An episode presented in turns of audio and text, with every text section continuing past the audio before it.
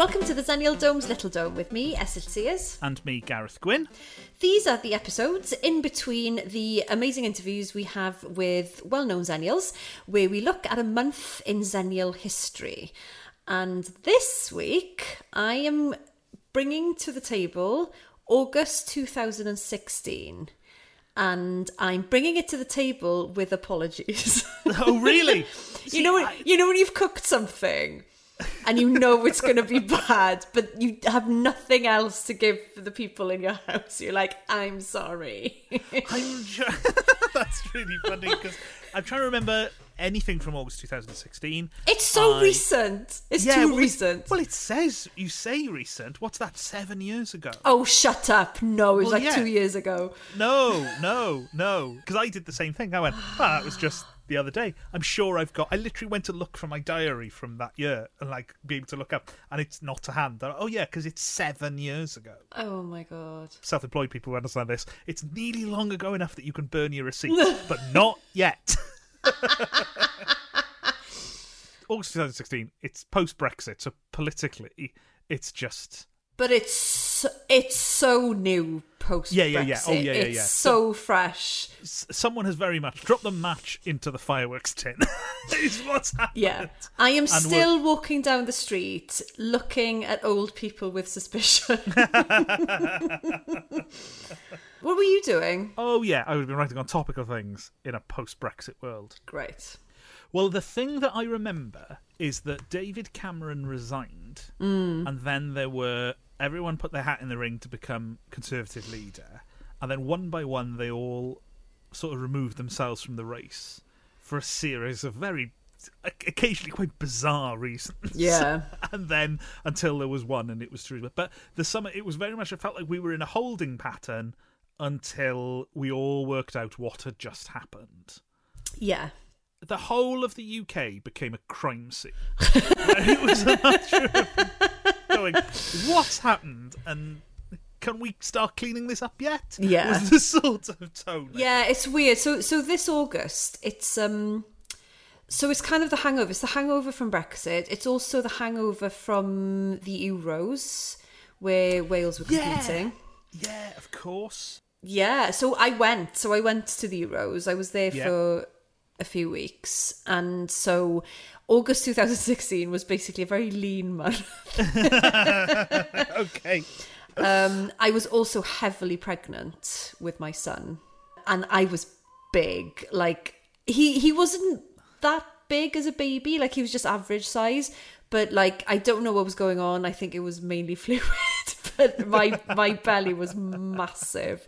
I was not happy. I was an awful pregnant woman.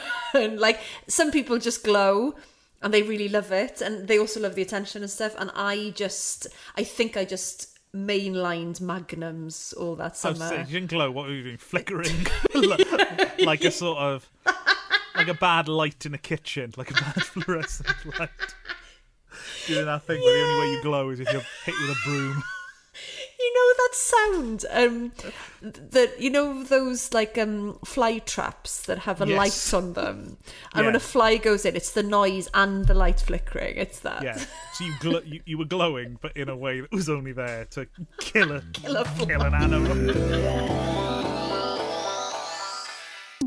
The Summer Olympics were taking place Yes. in Brazil. Yeah, they were. Do you remember the Zika virus? Yes, I do. Yes. So when I, because I was I was researching the Olympics and trying to find like things of note that had happened, and like Yeah. there was there was nothing like massively. I mean, there was the the usual, you know, backhanders and stuff like this, and Russians cheating, and you know, but it's but then they were talking about the Zika virus, and I again, it's one of these things that was so big at the time, and it was uh, it was on every news bulletin for a few months um, mm. over the summer into into winter, but especially around this time because of the Olympics, Yes, because um, suddenly everyone was heading to heading to where yeah, Yeah. The, the epicenter pretty much. Um, although it did say in reports like the Zika virus was not contracted by anyone competing in or attending the Olympics. Yeah. and it all went ahead normally. with no major incident. While we're on the subject of the Olympics in 2016, Google now Brazil Olympic Stadium today. Oh, Get, get- just, I'm doing it for now. that Brazil. right now. Olympic today.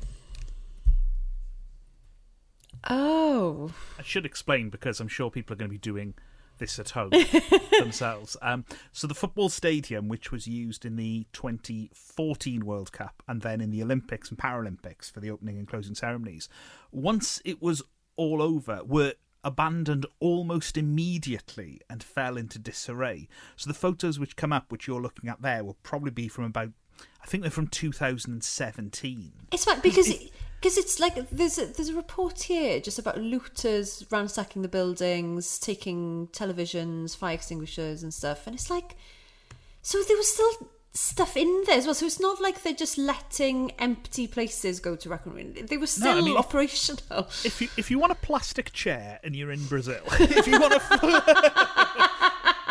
I definitely need to say it's not like that now. Those photos were taken um, a year afterwards, and there was this big dispute o- ongoing about who should maintain it post Olympics, and the bills didn't get paid, and the actor got shut off, and all sorts. But um, some sort of group has since swept in, I think in like 2017 or 18, and sorted it out now, so it's all back in use. But those photos are amazing because it's it's so weird to see an Olympic stadium look like that, just abandoned. Yeah, and but also says here that um so like the aquatic stadium was meant to have been pulled down, but they still haven't done it. Oh, they have now. I remember reading that the aquatic stadium was dismantled. But yeah, that was always the plan from before the Olympics. The aquatic stadium was a temporary structure. So there were no plans to Yeah, it wasn't like they were going to turn it into like a public swimming pool or No. something like that.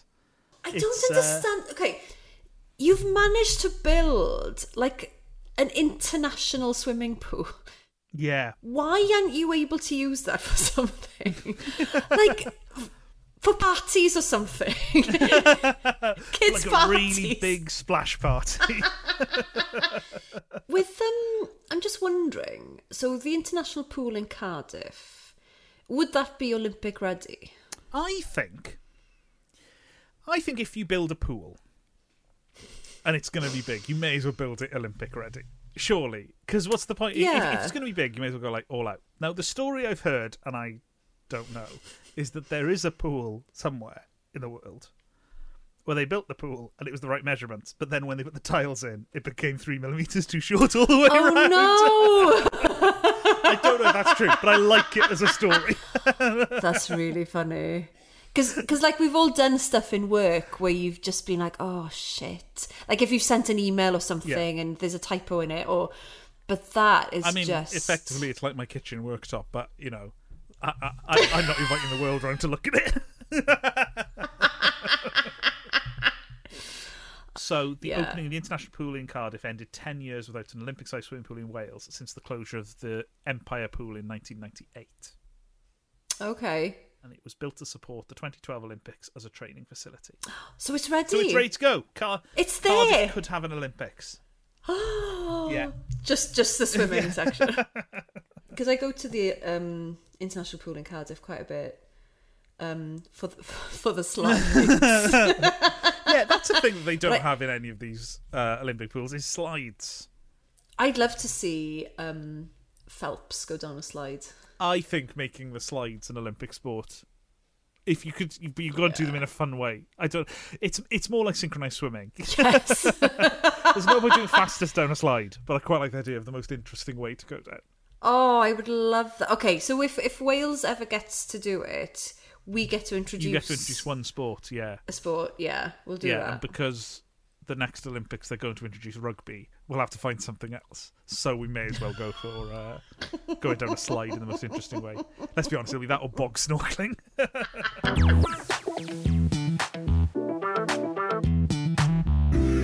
Uh, if you want to get in touch with us, you can. You can email us on the Xennial Dome at hotmail.com. You can send us a tweet, if they're still calling them tweets, to at the Xennial Dome, or you can get hold of us on Instagram. Xennial Dome is our username there. They're the key ones, aren't they? Yeah, Do you know? what? I don't think they are calling them tweets anymore.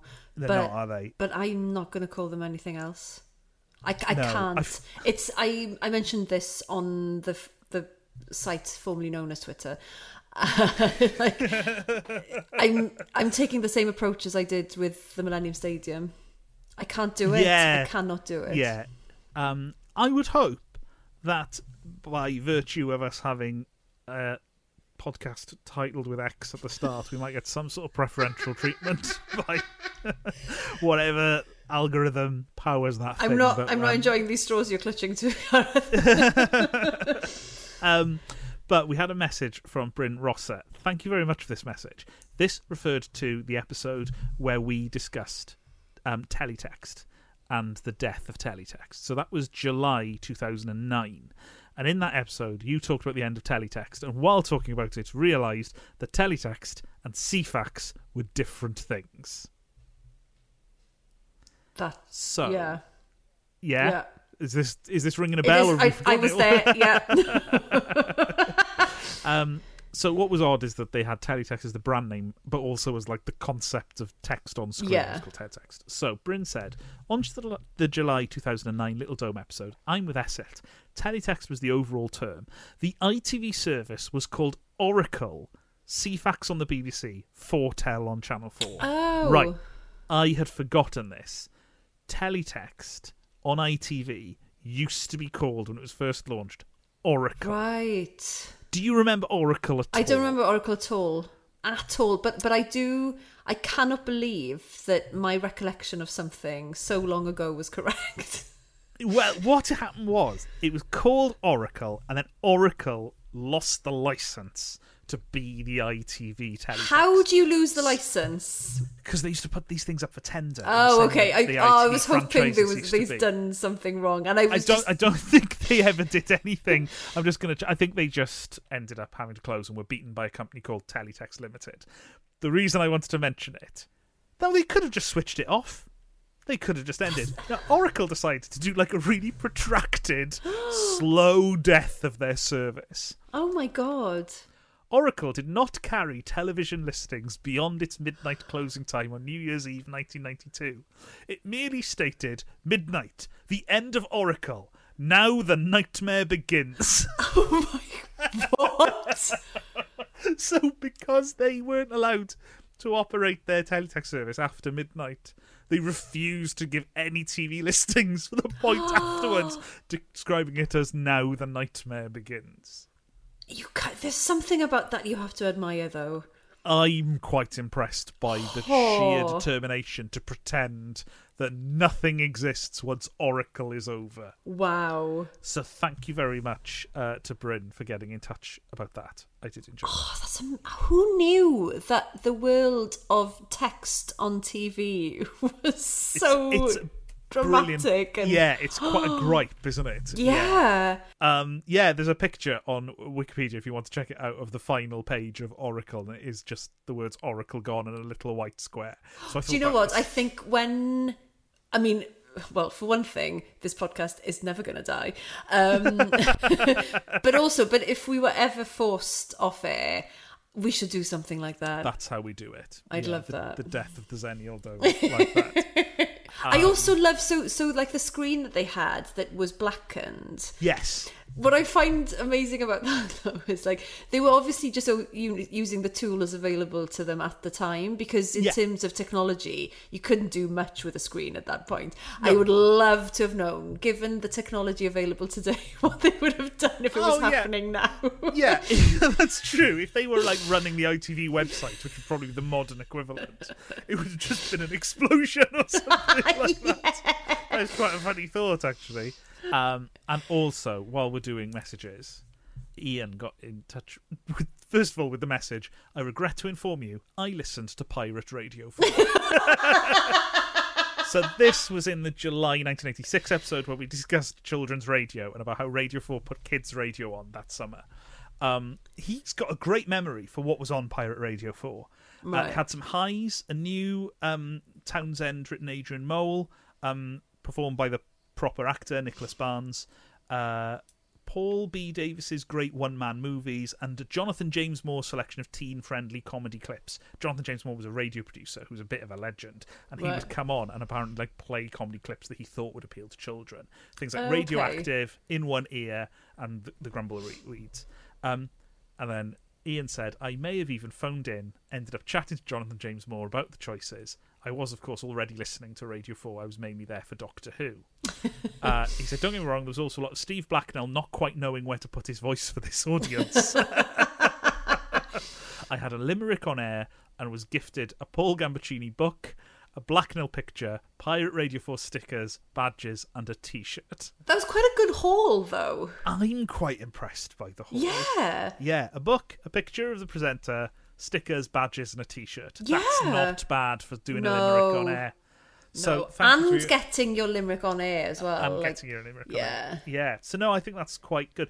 There's um, I was once. I became aware that a radio station I used to listen to had almost no one else listening to it, and I used to phone up and win all the prizes. and through that, I won my best prize I ever won was. Do you remember a band called the Thrills? Mm, I don't they know. were a sort of they were an Irish band who had a sort of like Beach Boys vibe in the early 2000s. no. And to promote their first album, they launched a set of trainers. what? I have the Thrills trainers. Oh my Um, god! Right, let me let me look them up because it sounds Yeah. like someone I should know. Hang on. The Oddly, the, Thrills. only other person I know who's got a pair of Thrills trainers also works in radio, where he was working and got sent them and was like, "I'm, oh I'm my nabbing them." god! But yeah, I've got a pair of trainers branded for the band The Thrills. Are they cool? Uh, they're quite brightly coloured. I'm they're orange and blue. Right. Uh, ne- next uh, live show. Oh, where You am I? need to wear trainers? I them. need to. I need to find them. They're like one size too small, but I can just about squeeze into them. Uh, Wait, oh, right. Do you know any of their songs? yeah, One Horse Town. Um, Santa Cruz, you're not that far. There's oh, of- Santa Cruz, you're not that far. Yes, that one. that oh, one, I one. know Yeah, yeah, yeah. them. Now imagine that, Oh. but wearing their tie-in shoe. it was, it was, it was really at that point where the record industry were going. The in, the internet's coming. We need a plan. Wow. Did I win on the radio? Like again, I think if you're if you're trying for competitions um, on Welsh medium stuff, you're quite guaranteed to win things. So like my sister won on the Welsh Kids TV program. She won a Sega Master System. well, that's good going. Yeah, which prize. really good, and and that's how then proper games consoles started to infiltrate our house. um, again, like so many things in my life, it was acceptable because it came via the medium of Welsh.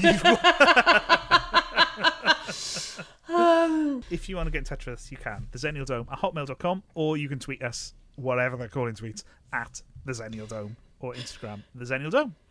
Um, I think that's that. We'll be back next week with another August episode.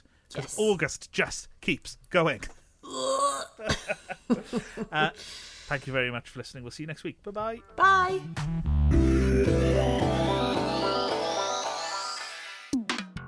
Over the centuries, the world's greatest wordsmiths have crafted the most beautiful sentences ever written. Shakespeare, Shall I compare thee to a summer's day? Austen, There is no charm equal to tenderness of heart. and Jermaine Pennant. I pulled two birds and I went home, which is nearly a proverb. Hello and welcome to Football Book Club, the only book club that's less Jane Austen, more Charlie Austin. And you can listen to us right now by typing Football Book Club wherever you get your podcasts.